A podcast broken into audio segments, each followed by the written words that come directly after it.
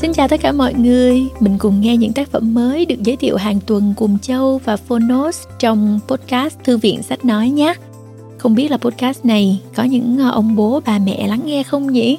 Um, vì podcast khá là mới tại Việt Nam nên là mình cũng chưa biết được là những ai sẽ có thói quen nghe podcast có thể là những người uh, không có thích uh, dành quá nhiều thời gian để cắm mặt vào màn hình nè chúng ta vẫn muốn vừa nghe vừa làm những cái việc mà không đòi hỏi quá nhiều sự tập trung. Rồi uh, những ai hay phải di chuyển nè rồi uh, những ai mà thích hợp với lại việc uh, cập nhật thông tin qua hình thức nghe nữa. Thì uh, châu hy vọng là trong số những người đang nghe podcast thư viện sách nói thì sẽ có các ông bố bà mẹ. Bởi vì cuốn sách mà ngày hôm nay châu giới thiệu là cuốn sách về chủ đề nuôi dạy con đó mọi người.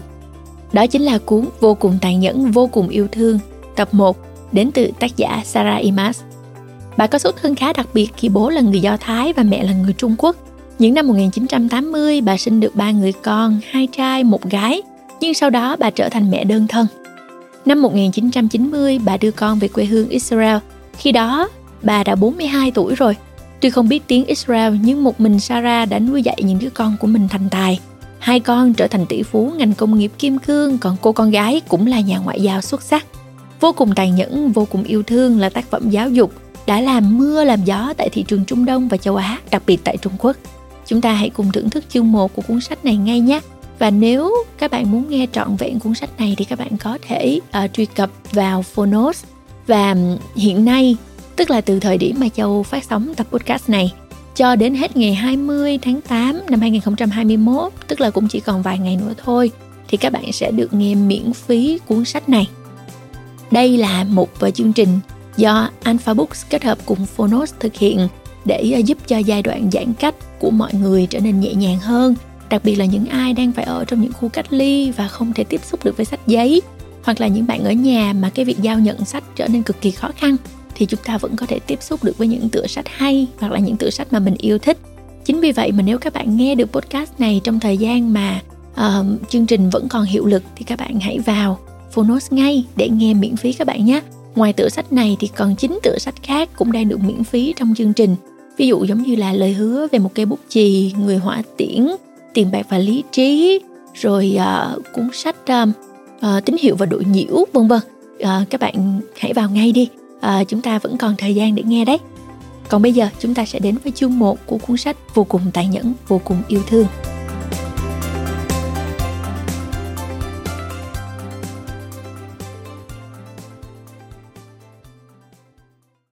Bạn đang nghe từ Phonos.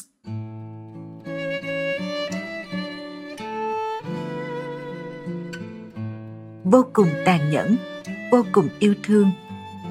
Phương pháp dạy con của người Do Thái và bài học về tình yêu thương được đặt đúng chỗ. Tác giả Sarah Imas Người dịch Phạm Thị Thanh Vân Độc quyền tại Phonos Alpha Books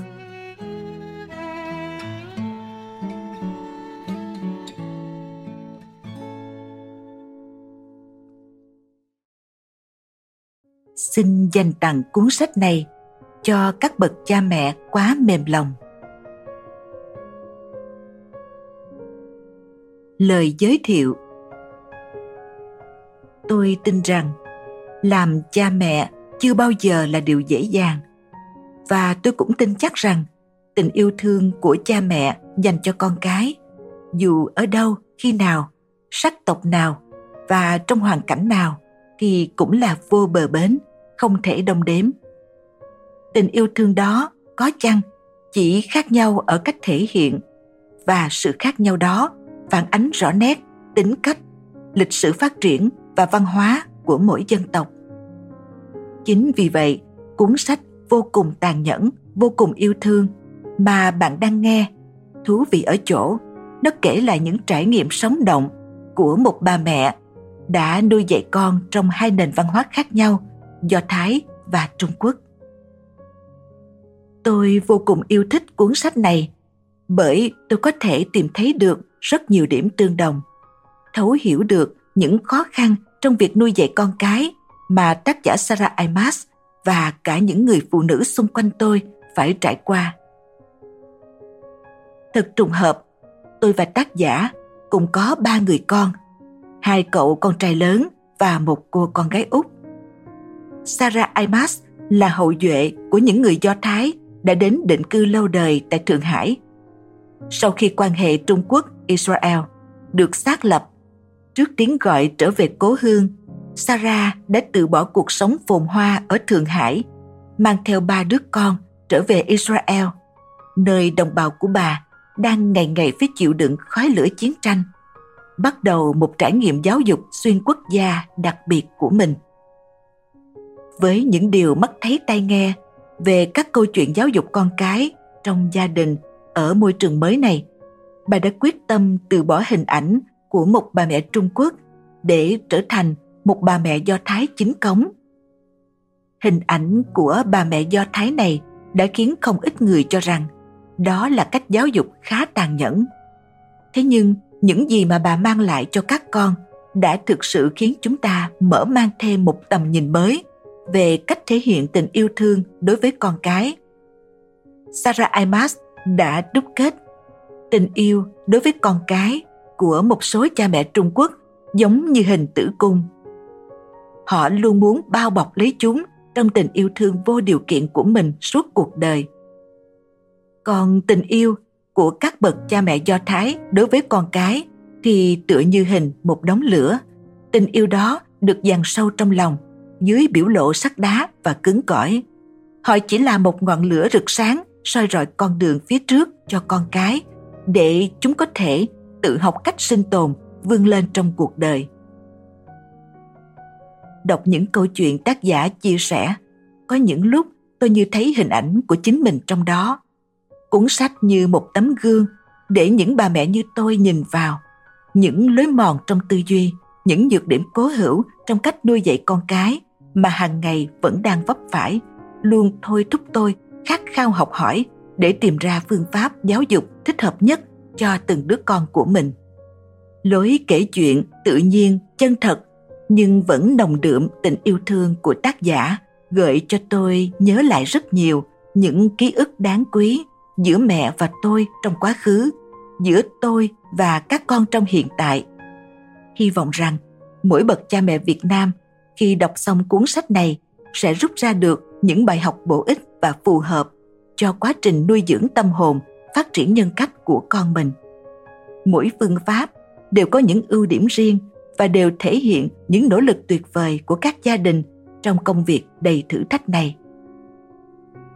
Tuy nhiên, gia đình không phải là nguyên nhân duy nhất cho sự thành công hay thất bại, hạnh phúc hay bất hạnh của mỗi cá nhân các yếu tố giáo dục ngoại vi và môi trường xã hội cũng đóng vai trò ngày càng quan trọng trong quá trình hình thành nhân cách của thế hệ tương lai.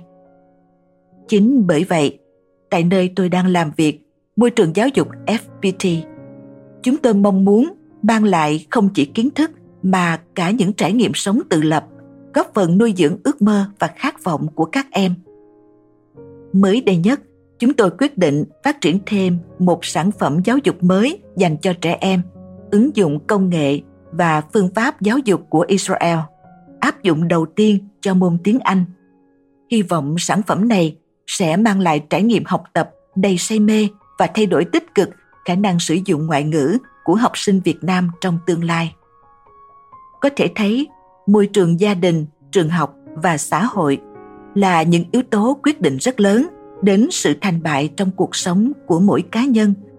Và ngược lại, sự thành công hay thất bại của một người nhân rộng lên lại quyết định đến sự hưng thịnh hay suy thoái của cả một dân tộc. Chính vì vậy, tôi rất mong các phụ huynh hãy bớt chút thì giờ trong cuộc sống mưu sinh bận rộn của mình để lắng nghe cuốn sách thiết thực này, cũng như rất nhiều những cuốn sách chia sẻ về những kinh nghiệm và kỹ năng nuôi dạy con khác mà Alpha Books đã, đang và sẽ xuất bản. Bởi điều này không chỉ giúp ích cho quá trình làm cha mẹ của chúng ta trở nên đáng giá hơn, con cái của chúng ta sống tích cực và có cơ hội thành đạt cao hơn, mà còn vì đây là gốc rễ cho sự phát triển mạnh mẽ của thế hệ người Việt chúng ta trong tương lai. Phó Tổng Giám đốc Tập đoàn FPT Chu Thị Thanh Hà mềm mỏng là hại, tàn nhẫn là yêu. Người nào nuông chiều con cái, ắt có ngày, người đó phải băng bó vết thương cho con. Tôi là hậu duệ đầu tiên của người do thái, từ trung quốc trở về israel. Được tiếp kiến ông isaac rabin, thủ tướng israel đương thời. Thủ tướng rabin từng nói với tôi, người do thái cũng yêu thương con cái giống như người trung quốc, đều nổi tiếng thế giới ông làm tôi tin tưởng rằng tôi sẽ tìm được cuốn sách quý dạy cách yêu con tại quê hương mình. Mời các bạn xem ảnh chụp tác giả và Thủ tướng Rabin được đính kèm trên ứng dụng. Tàn nhẫn nhưng yêu thương Một sự kết hợp trái ngược đầy thử thách, nhưng nếu vượt qua được, chúng ta sẽ mang đến một món quà vô giá cho con cái mình trong tương lai – khaimama a com Sarah đã không dạy cho lũ trẻ những gì chúng phải suy nghĩ, bà đã dạy cho chúng cách suy nghĩ. Sarah cũng không dạy cho lũ trẻ phải làm những gì. Bà đã dạy cho chúng cách làm những gì cần phải làm. Một độc giả Trung Quốc Sarah với những trải nghiệm sinh động và lời văn giàu sức biểu đạt của mình đã viết nên một cuốn sách xứng đáng là một cuốn giáo khoa về phương pháp nuôi dạy con trong xã hội hiện đại. Đây cũng là tiếng chuông cảnh tỉnh nhẹ nhàng cho những bậc phụ huynh luôn muốn ôm con vào lòng suốt cuộc đời, giam giữ chúng trong tình yêu vĩ đại nhưng có phần mù quáng của bản thân. Chi Lady 83 a yahoo.com Tàn nhẫn nhưng cũng phải yêu thương. Đây phải chăng là bí mật dạy con của người do thái? Đây là những câu hỏi lướt qua trong đầu khi tôi bắt đầu đọc cuốn sách này. Do thái là một dân tộc mà tôi ngưỡng mộ từ lâu. Một dân tộc dù phải chịu kiếp sống xiềng xích, phiêu bạt khắp nơi trong suốt quá khứ cho đến tận ngày lập nước. Họ vẫn giữ mình trong khả năng tư duy, trái tim nóng và một cái đầu lạnh, cùng sự thích nghi cao độ với ngoại cảnh ngoài việc đọc và học hỏi những kinh nghiệm đáng quý mà tác giả Sarah đã phải trải qua để giúp các con khôn lớn và trở thành những nhà triệu phú thế giới. Cuốn sách còn giúp tôi hiểu một điều, không một tình yêu nào trên thế gian có thể đơm hoa kết trái nếu như không được ươm mầm đúng cách. Quân Đặng, một ông bố tương lai. Giáo dục con cái là một nghệ thuật mà tất cả chúng ta đều phải học. Bạn có thể thất bại trong hôn nhân, sự nghiệp, nhưng hãy đừng thất bại trong việc nuôi dạy con trẻ, bởi đó mới là thất bại lớn nhất trong cả cuộc đời chúng ta. Con muốn học mà cha mẹ không dạy, cũng bi thương như con muốn được nuôi mà cha mẹ chẳng còn. Vậy cần dạy dỗ con cái như thế nào?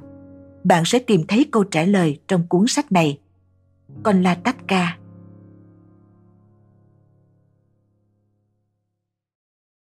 Chương 1 Vô cùng tàn nhẫn, vô cùng yêu thương.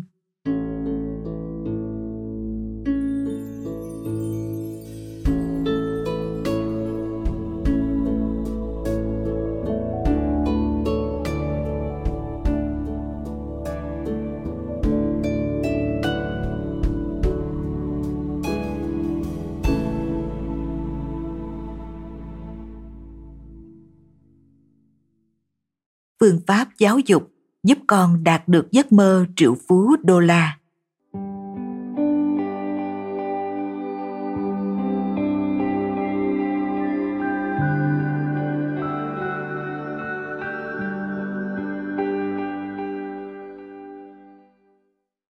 Tìm cuốn sách quý, dạy cách yêu con đã bị thất lạc.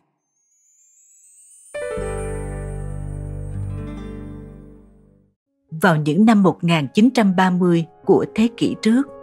Lewy Aimas, người cha kính yêu của tôi, đã rời khỏi Liên Xô lưu lạc đến Thượng Hải, Trung Quốc. Sau khi chiến tranh thế giới thứ hai kết thúc, chưa có người Do Thái thứ hai nào ở quê hương tôi đặt chân đến nơi đây. Dựa vào chính tính cách bền bỉ, chịu khó cùng với sự từng trải của một người Do Thái điển hình, cha tôi đã sống trong sung túc bình an suốt hơn 20 năm làm khách trên đất Thượng Hải. Trong mớ ký ức hỗn độn thời thơ ấu, tôi còn nhớ nhà mình ở giữa một cái sân đẹp như vườn hoa. Xung quanh là bãi cỏ xanh mướt, phía trên điểm xuyết những bông hoa dại nhỏ xíu. Tôi thường tung tăng hái hoa đuổi bướm cả ngày trong sân và hay đội lên đầu những vòng hoa giống như thiếu nữ Hy Lạp xa xưa. Nền giáo dục pha trộn là những gì tôi được tiếp nhận khi đó. Ở trường, tôi và những người bạn của mình được dạy theo phương pháp giáo dục tiểu học của chủ nghĩa xã hội, tôn thờ chủ nghĩa cộng sản. Chúng tôi nói được tiếng phổ thông, tiếng Thượng Hải, thậm chí cả tiếng Tô Bắc. Còn ở nhà, những người tôi tiếp xúc đều là người Do Thái thuộc Hội Liên hiệp Người Do Thái. Tôi giao tiếp với họ bằng tiếng Anh. Cha tôi thường dạy tôi một số lễ nghi phong tục và tín ngưỡng tôn giáo của quê hương. Ông còn dạy tôi tiếng Hebrew cổ. Năm tôi 12 tuổi, cha tôi đột ngột qua đời. Tuổi thơ ngọt ngào của tôi bỗng chốc tan biến.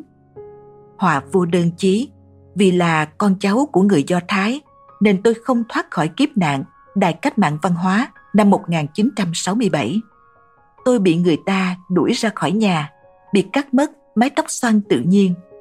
Những bức thư do chính phủ Israel gửi tới cũng bị kiểm tra và tịch thu. Ngay đến mộ phần của cha, ngoài nghĩa trang Cát An, thành phố, tôi cũng không giữ được. Cũng vì đại cách mạng văn hóa, tôi chỉ học đến cấp 2 rồi buộc phải nghỉ học mưu sinh. Năm 1971, tôi tìm được việc làm bán sức nuôi miệng trong khu xưởng đồng tại Thượng Hải. Dù rất vất vả, nhưng tôi vẫn cảm thấy vui vì đã có thể sống được bằng sức lao động của chính mình. Thời gian trôi qua, tôi cũng lấy chồng, sinh con như bao cô gái Trung Quốc khác. Ba đứa con của tôi sinh ra vào cuối những năm 1970, đầu những năm 1980 của thế kỷ 20. Cậu con trai cả là Dĩ Hoa, cậu con trai thứ Huy Huy và cô con gái út là Muội Muội. Đầu thập kỷ 90, Trung Quốc và Israel chính thức thiết lập quan hệ ngoại giao. Tôi muốn về thăm Israel, nơi mà lúc sinh thành cha tôi từng ngày đêm mong nhớ. Ngoài ra, tôi còn ấp ủ một suy nghĩ khác. Quan điểm giáo dục của người Do Thái vốn được cả thế giới ca tụng. Vì vậy, tôi muốn trở về để tìm bí quyết nuôi dạy các con. Khi đó, tôi vừa ly hôn. Dù đã trở thành một người vợ thất bại, nhưng tôi muốn làm một người mẹ thành công. Và như thế, tôi dắt dìu ba đứa con thơ của mình rời Thượng Hải tới Israel. Quãng thời gian niên thiếu của bọn trẻ kéo dài hơn 10 năm đều diễn ra ở đây. Ngoảnh đầu nhìn lại, tôi vô cùng biết ơn Trung Quốc và Israel nhờ quãng thời gian tiếp xúc với hai dân tộc có nền văn hóa lâu đời và nổi tiếng yêu thương con cái này mà tôi đã đúc kết được những kinh nghiệm riêng trong phương pháp giáo dục xuyên quốc gia. Và hơn hết là hiểu được giá trị đích thực của tình mẫu tử.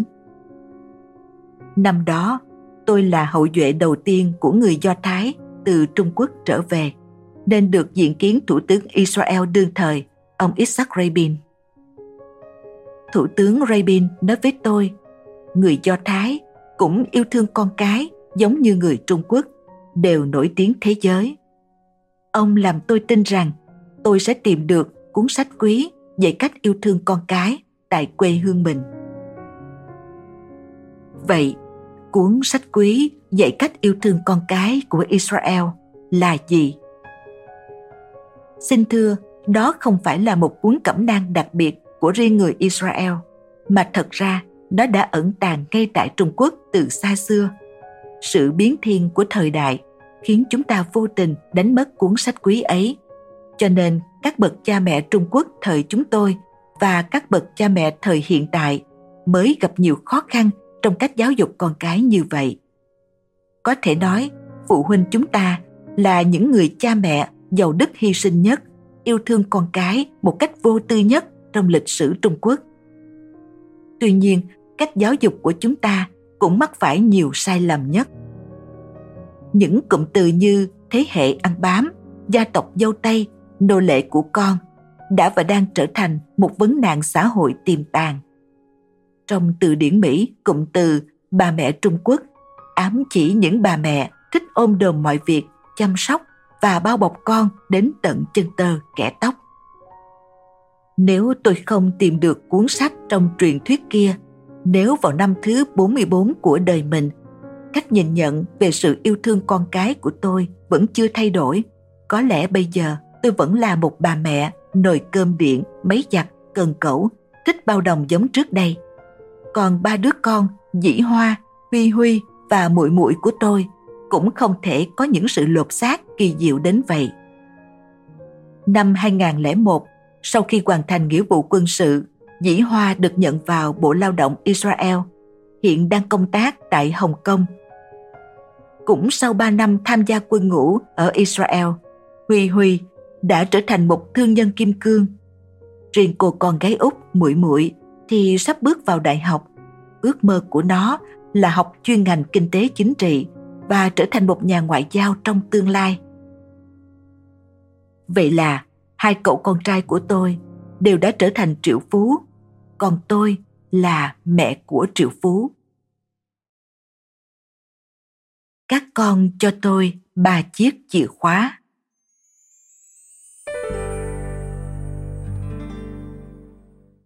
Trên vạn dặm đường dài của đời người, tình cha mẹ luôn thiết tha và ấm áp.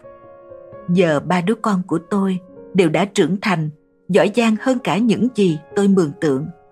Dĩ Hoa và Huy Huy thuộc thế hệ 7X, còn cô Út Muội Muội thuộc thế hệ 8X. Năm 16, 17 tuổi, lúc nào mấy đứa cũng liếu ríu quanh chân tôi, thỏ thẻ như thể đã bàn bạc trước với nhau. Mẹ à, mẹ đã trao cho anh em con ba chiếc chìa khóa là kiên cường, tự tin và khoan dung. Nay chúng con sẽ tặng lại mẹ ba chiếc chìa khóa. Dĩ Hoa nói, Mẹ, con sẽ tặng mẹ chiếc chìa khóa ô tô vì chân của mẹ hay bị đau nhất. Sau này con không để mẹ phải cực khổ nữa.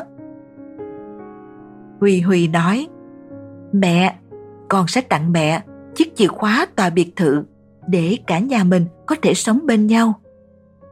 Muội muội bé nhất nhà cũng chen vào nói, con là con gái, nhất định con sẽ tặng mẹ một chiếc chìa khóa kết sắt, bên trong chứa đầy trang sức, châu báu. Điều làm tôi cảm động là cả ba đứa con của mình đều có ước mơ để theo đuổi và quyết tâm thực hiện bằng được ước mơ ấy. Có được những đứa con như vậy cũng là một niềm tự hào mà người làm mẹ như tôi đây không muốn giấu giếm.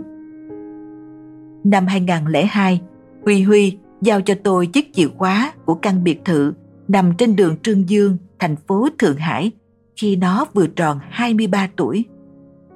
Thằng bé mua căn biệt thự bằng khoản tiền đầu tiên nó tự kiếm được trên con đường lập nghiệp. Cuộc đời và tính cách Huy Huy rất thú vị. Nó thực sự là một thiếu niên anh hùng và luôn tự mình phấn đấu. Chúng ta hãy để nó tự viết riêng một cuốn tự truyện thì hay hơn. Huy Huy từng được Bộ trưởng Bộ Quốc phòng Israel trước đây rất coi trọng. Ông ấy đã tiến cử nó vào làm việc tại cơ quan tình báo. Sau đó, Huy Huy tự mình vượt qua trùng trùng sát hạch và cuối cùng được nhận lời mời cộng tác của ông chủ một hãng kim cương nổi tiếng nhất tại Tel Aviv, thủ đô kim cương của thế giới. Thời đại học, Huy Huy được mệnh danh là chàng trai kim cương Do Thái sáng giá tại Thượng Hải. Ngay sau khi tốt nghiệp, nó vận dụng những kiến thức đã tích lũy được từ thời tiểu học, tự mình lập nghiệp, trở thành một trong số ít bạn hàng của những công ty chế tác kim cương nổi tiếng thế giới, thiết lập các chi nhánh ở hơn 20 quốc gia, mở rộng mạng lưới hợp tác khắp toàn cầu. Trước 30 tuổi, Huy Huy đã thực hiện được ước mơ trở thành triệu phú thế giới. Dĩ Hoa hứa tặng tôi chiếc chìa khóa ô tô. Nó biết tôi luôn nhiệt tình với công tác xã hội, nên muốn tôi dùng xe hơi để đi lại đỡ vất vả. Dĩ Hoa có tính cách hướng nội, ngày nay gọi là người đàn ông thích ở nhà. Theo phương pháp giáo dục gia đình của người Do Thái, tôi trở thành cô giáo dạy môn giao tiếp xã hội của Dĩ Hoa.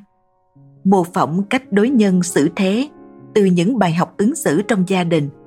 Kết quả Dĩ Hoa khiến chúng tôi mở rộng được tầm mắt. Nó từ mở cuộc tọa đàm đến với Trung Quốc ở trường. Những người bạn học mua vé vào cửa đều được ăn nem rán Trung Quốc miễn phí. Thằng bé đã tiếp thị công việc bán nem rán của gia đình bằng ý tưởng marketing độc đáo của mình như thế đấy. Dĩ Hoa tốt nghiệp Đại học Ngoại ngữ Thượng Hải. Nó không những có thành tích học tập xuất sắc nhất, mà tư chất đạo đức cũng được mọi người đánh giá rất cao. Trong thời gian đi lính ở Israel, năm nào đó cũng được nhận bằng khen chiến sĩ gương mẫu. Sau khi ra quân, Dĩ Hoa vượt qua các vòng thi viết và phỏng vấn, trở thành cán bộ của Bộ Lao động Israel. Đối với thanh niên Trung Quốc, đây là việc không hề dễ dàng. Năm 2007, Dĩ Hoa tròn 30 tuổi. Nó muốn tạo ra một thử thách mới trong cuộc đời của mình nên đã chọn lĩnh vực kim cương. Cho đến nay, với sự đón nhận nồng nhiệt của thị trường đối với sản phẩm của mình, có thể nói rằng tiền đồ của Dĩ Hoa đang rộng mở trước mắt. Cô con gái muội muội hứa tặng tôi chiếc chìa khóa két sắt chứa đầy vàng bạc châu báu, hiện vẫn đang trong quá trình tôi rèn. Nhưng tôi nghĩ rằng ngày tôi được cầm chiếc chìa khóa này chẳng còn xa nữa. Lòng biết ơn của các con khiến tôi vô cùng cảm động. Nhưng đối với tôi mà nói, tôi không cần chúng tặng tôi biệt thự, ô tô hay châu báu. Nếu như tất cả những người làm con trên thế gian này đều hiểu được tâm nguyện và đối xử hiếu thuận với cha mẹ mình, thiết nghĩ đó đã là nguồn vui và niềm an ủi lớn nhất của những người làm cha làm mẹ rồi bạn bè thường bảo tôi tôi thật sự ngưỡng mộ chị không phải là tôi ngưỡng mộ con cái của chị là triệu phú. Mua được biệt thự, mua được ô tô. Mà tôi ngưỡng mộ cách chị nuôi dạy được những đứa con luôn làm người khác thấy yên lòng. Những lúc như vậy, tôi đều chia sẻ với họ bí quyết của mình. Khi làm khách mời chương trình, cuộc hẹn với lỗi dự. Tôi có nói với tất cả các bậc cha mẹ rằng, không phải tôi sinh ra đã là mẹ của triệu phú hay thiên tài chính phương pháp giáo dục gia đình tốt đẹp đã giúp con tôi đạt được giấc mơ của mình hơn hết, điều khiến tôi mãn nguyện nhất là các con tôi không coi tiền bạc là mục tiêu, mà chúng coi trọng trí tuệ và sự từng trải trong cuộc sống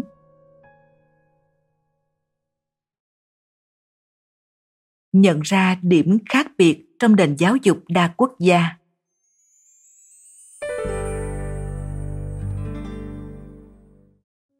Vào sinh nhật lần thứ 60 của mình, các con có nói một câu làm tôi rất hài lòng.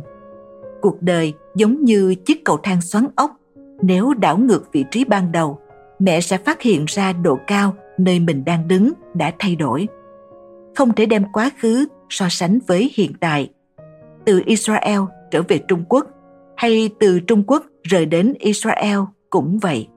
Tất cả những thành quả chúng con có được như ngày hôm nay đều là nhờ tình yêu thương sáng suốt, lý trí của mẹ dạy cho chúng con biết làm người, biết chịu trách nhiệm và biết tồn tại, mang đến cho chúng con nhiều điều bổ ích trên bước đường trưởng thành. Chúng con xin cảm ơn mẹ. Cảm xúc chân thành của bọn trẻ cũng khúc xạ ra sự khác biệt trong cách yêu thương con cái của tôi. 10 năm sống ở nước ngoài, 10 năm tiếp cận nền giáo dục đa quốc gia khiến tôi hiểu rõ tôn chỉ của cuốn sách quý dạy cách yêu thương con. Tình thương dành cho con cái là một môn khoa học và là cả một nghệ thuật. Tình yêu ấy cần phải có ý nghĩa, có giá trị và có thành tựu. Một cần học cách yêu con theo đuổi tình yêu chất lượng cao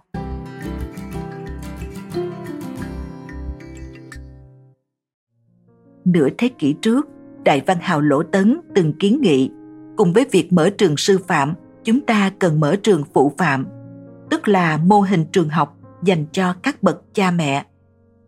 Điều này cho thấy tầm nhìn xa trông rộng của ông. Yêu con cũng là một môn học, các bậc phụ huynh chỉ có thân phận thôi là chưa đủ, họ cần phải có chức danh. Yêu thương con là một loại tình cảm đó là bản năng trời sinh của các bậc cha mẹ.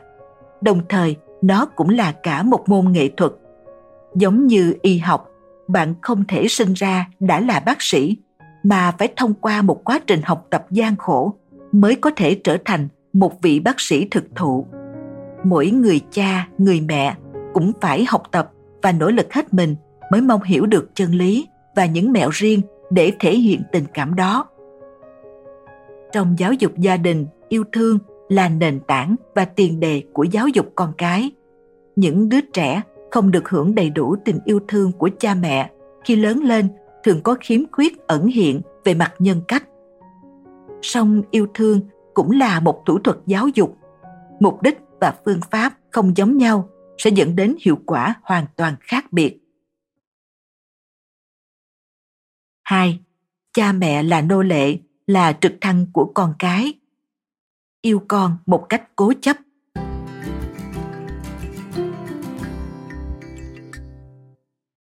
Trong cuộc sống có biết bao sự tổn thương được xuất phát từ danh nghĩa yêu thương, đặc biệt là yêu thương con cái.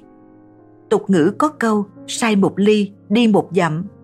Một chút bất cẩn cũng có thể để lại những hậu quả khôn lường. Hiện nay, Trung Quốc vẫn chưa trở thành một cường quốc kinh tế. Rất nhiều gia đình vẫn lẫn quẩn bên ngoài ngưỡng cửa của tầng lớp trung lưu. Nhưng họ lại có quan niệm nuông chiều con cái, chi tiêu xa xỉ cho chúng ngay từ lúc gia đình chưa lấy gì là giàu có. Rất nhiều nhà trẻ quý tộc trong nước đã quảng cáo không sinh ra với chiếc chìa khóa bạc thì hãy dùng nó để sống. Âu cũng là một nhận thức sai lầm về mô hình giáo dục quý tộc cách nuôi dạy con cái theo kiểu, cha mẹ là nô lệ của con, không thể bồi dưỡng con trẻ, trở thành quý tộc thật sự, mà chỉ biến chúng thành những kẻ ăn bám cha mẹ suốt đời. Món quà đáng sợ nhất, các bậc cha mẹ trực thăng trao tặng con cái dưới danh nghĩa tình yêu, đó là những sinh linh với tâm hồn như bọt bong bóng, mong manh, dễ vỡ. Thuật ngữ cha mẹ trực thăng chỉ những bậc phụ huynh luôn bay lượn trên đầu con cái, giống như máy bay trực thăng, bay ngày càng nhanh, quãng ngày càng chặt. Khi giảm tốc độ, họ sẽ phá hủy cuộc đời của con cái và của chính mình. Họ thường nảy sinh những ý nghĩ tiêu cực như vui mừng, đau buồn quá mức chỉ vì một chút thành công hay thất bại của con. Họ coi sự nhiệt tình và chăm sóc thái quá của mình là món quà tặng con. Tình yêu thương họ dành cho con cái ngày càng trở nên nghiêm trọng, cố chấp, thậm chí mù quáng. Mọi người thường nói, tôi là cha, tôi là mẹ, nên phải nhường mọi thứ cho con, hy sinh tất cả cho con, kể cả hạnh phúc của mình. Như vậy mới là yêu thương con cái. Thật ra, đó chỉ là tình yêu quá trớn, hoàn toàn làm hại con. Nó khiến cho con trẻ trở thành một kẻ tàn phế suốt đời về mặt tư tưởng, tinh thần và nhân cách. Makarenko, nhà giáo dục nổi tiếng, từng so sánh. Nếu bạn muốn con mình chết vì ngộ độc, hãy cho nó uống một liều thuốc mà bạn gọi là hạnh phúc. 3. Tìm bí quyết dạy con, thời khắc cha mẹ tự kiểm nghiệm.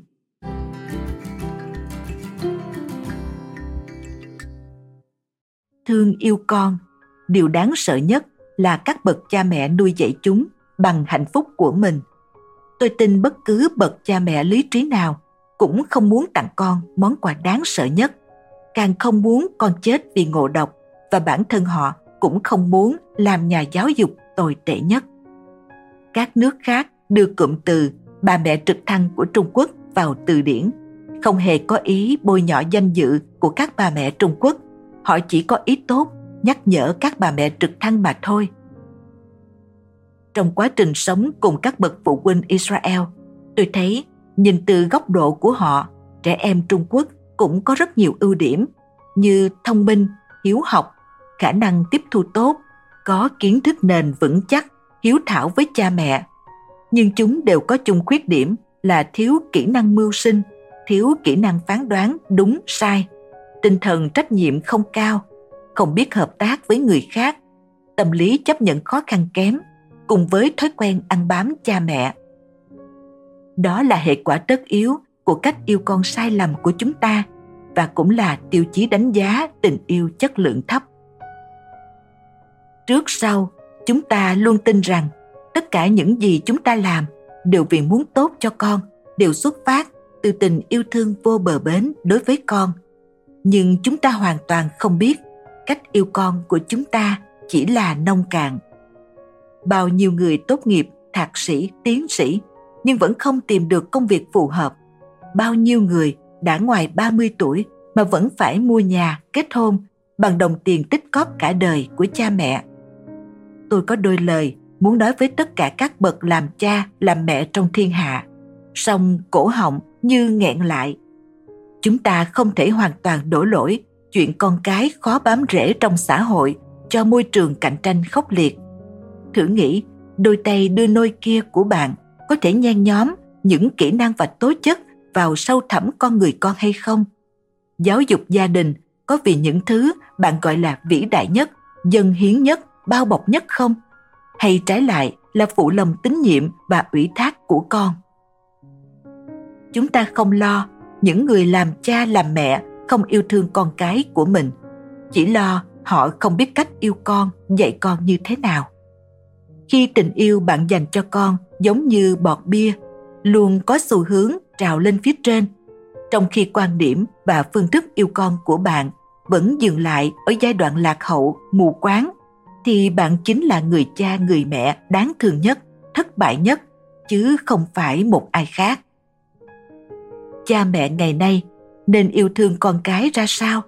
Làm thế nào để tình yêu đó trở nên giá trị có ý nghĩa và thành tựu?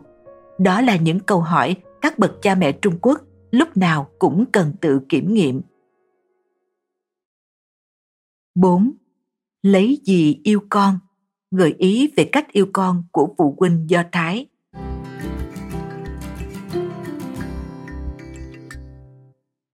Cuộc sống có đau khổ, mệt mỏi đến mấy, nhìn thấy con cái trưởng thành đã là niềm an ủi và cũng là hy vọng của mỗi chúng ta. Tất cả vinh hoa phú quý trên cõi đời này làm sao sánh được bằng con cái. Chính vì con cái quan trọng với chúng ta như vậy nên yêu con như thế nào đã trở thành một môn học cực kỳ hóc búa. Các bậc phụ huynh đều trăn trở với câu hỏi mình phải yêu con như thế nào đây? Dù không phải là một người có trình độ học vấn cao, nhưng về cơ bản tôi cũng được coi là một người mẹ tri thức. Khi mới di dân về Israel, tôi cũng giống như các bà mẹ Trung Quốc khác, hầu hạ con cái từng ly từng tí. Yêu cầu duy nhất của tôi là chỉ cần các con đổ đại học thì thế nào cũng được. Hiện giờ vẫn có rất nhiều phụ huynh cũng nghĩ như tôi hồi ấy nhưng có thể một số phụ huynh đã nhìn ra vấn đề. Một ngày nào đó con cái bước ra ngoài xã hội việc thiếu kỹ năng sinh tồn từ thuở nhỏ sẽ ảnh hưởng tới công việc sự nghiệp và cả cuộc sống hôn nhân sau này của chúng lời phê bình thẳng thắn của chị hàng xóm người Do Thái như một que diêm vụt cháy làm tôi bừng tỉnh. Chị nói, đừng mang phương pháp giáo dục lạc hậu của em đến Israel. Đừng cho rằng em đẻ ra con thì biết cách nuôi con. Gà mái còn biết đẻ con nữa là. Nuôi con lại là việc khác. Qua 10 năm sống tại quê nhà, tôi nhận thấy tài sản của rất nhiều gia tộc đều được truyền từ đời này sang đời khác. Người Do Thái không chỉ truyền lại của cải vật chất mà còn truyền lại tố chất và kỹ năng tạo ra của cải cho con cháu mình. Những thứ đó còn có giá trị hơn tiền bạc. Và thứ giá trị ấy không đến từ thừa kế, nó đến từ phương pháp yêu con chất lượng cao của các bậc phụ huynh người Do Thái. Có thể nói, người Do Thái là khuôn mẫu về phương pháp giáo dục gia đình tiến bộ mà nhân loại đang tìm kiếm. Mặc dù họ chỉ chiếm từ 0,2% đến 0,3% dân số thế giới, nhưng không thể kể hết được tên những người Do Thái đã và đang thao túng nền kinh tế toàn cầu. Họ không chỉ là chuyên gia của các doanh nghiệp như Rockefeller, Hammer, mà còn là ông trùm tài chính như Soros, Greenspan. 20% giáo sư trong các trường đại học ở Mỹ là người Do Thái. Những nhân vật nổi bật trong ngành luật sư, bác sĩ, người Do Thái cũng không nằm ngoài. Trong số những người Mỹ từng đoạt giải Nobel, có tới 31% là người gốc Do Thái. Phụ huynh Do Thái có một phương pháp yêu con khá đặc biệt. Tình yêu thương của các bậc cha mẹ Do Thái nhằm vào mục đích đem lại lợi ích suốt đời cho con, chứ họ không đáp ứng nhu cầu tạm thời của con. Họ thực hiện cơ chế thị trường, không bồi dưỡng ra thế hệ ăn bám cha mẹ, phát huy tố chất triệu phú của mỗi đứa trẻ, nắm bắt kỹ năng quản lý từ nhỏ, trì hoãn thỏa mãn của con để cho chúng hiểu cha mẹ. Tham quan một ngày của cha mẹ, phụ huynh 100 điểm không bằng phụ huynh 80 điểm. Phụ huynh rút về hậu phương, thôi thúc con hứng thú và ao ước học tập. Cha mẹ làm quân sư quan sát, tham mưu, nhắc nhở con, không đào tạo con thành một kẻ tầm thường. Nghệ thuật yêu con sâu sắc của người Do Thái không chỉ phát huy tác dụng quan trọng trong bước ngoặt cuộc đời của các con tôi, ngay đến bản thân tôi cũng nhận được lợi ích là là một bà mẹ yêu con có thành tựu.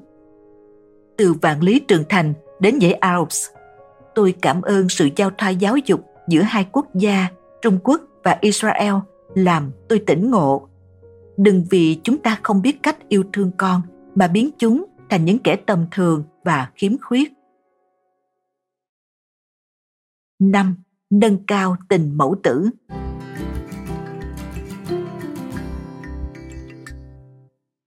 Khi kinh tế gia đình trở nên khấm khá, cách dạy con của các bậc cha mẹ cần đạt đến cảnh giới cao hơn. Trong quá trình trưởng thành của hai cậu con trai, điều kiện kinh tế gia đình chỉ đạt mức trung bình, nên hai anh em chúng đủ hiểu sự vất vả của mẹ. Những ảnh hưởng từ giáo dục sinh tồn và quản lý tài sản của Israel càng giúp chúng hiểu mỗi người đều phải có ước mơ để theo đuổi và phải quyết tâm thực hiện ước mơ ấy một cách tốt nhất. Thời kỳ trưởng thành của cô con gái Úc lại khác với hai anh trai. Kinh tế gia đình khấm khá, cộng thêm châm ngôn nghèo nuôi con trai, giàu nuôi con gái, đã cho tôi có được nút thắt trong cách dạy dỗ con bé. Một nhà công tác giáo dục Do Thái nói với tôi rằng nuôi con gái trong giàu sang, đến khi lớn lên, nó cũng sẽ gặp khó khăn trắc trở trong cuộc sống. Cho nên, các bậc cha mẹ yêu thương con gái càng cần phải có con mắt nhìn xa. Vào sinh nhật lần thứ 16 của muội muội, tôi đưa con bé đi ăn mì Achisen ở Thượng Hải vì nó thích ăn mì sợi nấu với nước xương ở đây. Kỳ nhân viên phục vụ vừa mới mang trà lúa mạch miễn phí lên cho chúng tôi. Con bé liền giơ bàn tay nhỏ nhắn, vẫy nhân viên phục vụ lại, yêu cầu họ mang thêm cho mình một ly nước cam. Bây giờ, điều kiện kinh tế của tôi rất tốt, vậy mà tôi đã nhẫn tâm nói không với con bé. Tôi muốn nó hiểu, thứ đáng quý nhất không phải là những món quà đẹp đẽ, mà là người thân, là niềm vui và là yêu thương. Thật sự mà nói, yêu thương con trong điều kiện kinh tế khá giả, các bậc cha mẹ cần phải sáng suốt và can đảm hơn. Một khi cha mẹ nắm vững nghệ thuật dạy con, bọn trẻ sẽ nhận được lợi ích suốt đời. Ở Israel, không có câu châm ngôn nào tương tự như câu không ai giàu ba họ của người Trung Quốc. Vì đời chúng ta giàu, nên cứ nghĩ con cháu mình ngày sau cũng giàu sang. Nào ngờ thế hệ sau, cậy thế ăn chơi trác tán. Không quá ba đời, toàn bộ của cải trong nhà đều đổi nón ra đi. Còn người Do Thái giáo dục con em nhà giàu. Muốn tiêu tiền thì hãy tự kiếm tiền. Con cháu ắt có phúc của con cháu. 6. Yêu thương con cũng cần có kỹ xảo và nghệ thuật.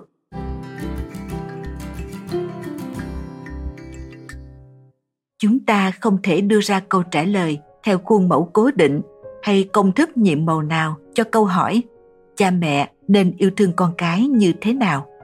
Nhưng sự thật là con cái của những bậc cha mẹ biết cách yêu thương con đều phát triển tốt trên mọi phương diện như trẻ không có thói quen ăn bám cha mẹ, có tính độc lập cao, tư duy khoáng đạt, tự tin, có kỹ năng giải quyết các vấn đề, tâm lý chịu đựng tốt, biết giao tiếp, ứng xử, nhanh chóng thích nghi với hoàn cảnh, dễ rút ra bài học kinh nghiệm cho bản thân.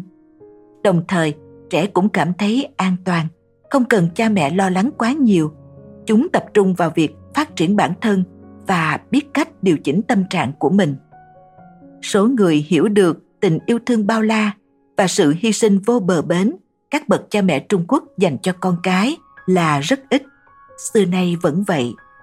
Dẫu sự vất vả và công lao không xung đột với nhau, sự sâu sắc và nghệ thuật không đối lập nhau, sự hy sinh và sáng suốt cũng không mâu thuẫn với nhau. Nhưng nếu cha mẹ chỉ cần nhiệt tình, không cần lý trí, một mực hy sinh, không chú ý đến sự sáng suốt, quen thói bao đồng, không chịu rút lui, thì họ chỉ chuốc lấy vất vả mà chẳng thấy được niềm vui. Song điều đáng lo là không ít bậc phụ huynh lún sâu vào sai lầm trong cách yêu thương con lại không hề nhận ra bản thân họ chính là người mang đến cho con món quà đáng sợ nhất cuối cùng, tôi muốn nói với các bậc phụ huynh, dù bạn có đem toàn bộ tính mạng của cải, địa vị, thời gian, tinh thần và sức lực cho con, thì con bạn cũng không thể hạnh phúc cả đời chỉ có dạy con biết mưu sinh, biết theo đuổi mục tiêu của mình, biết hưởng thụ cảm giác hạnh phúc và thỏa mãn sau khi đạt được mục tiêu, thì đến cuối đời, bạn mới ung dung, nhàn nhã và con bạn mới có thể thành công trong cuộc sống Cảm ơn bạn đã lắng nghe podcast Thư viện Sách Nói. Tải ngay ứng dụng Phonos để nghe trọn vẹn sách nói của kỳ này bạn nhé. Hẹn gặp lại bạn trong các podcast sau.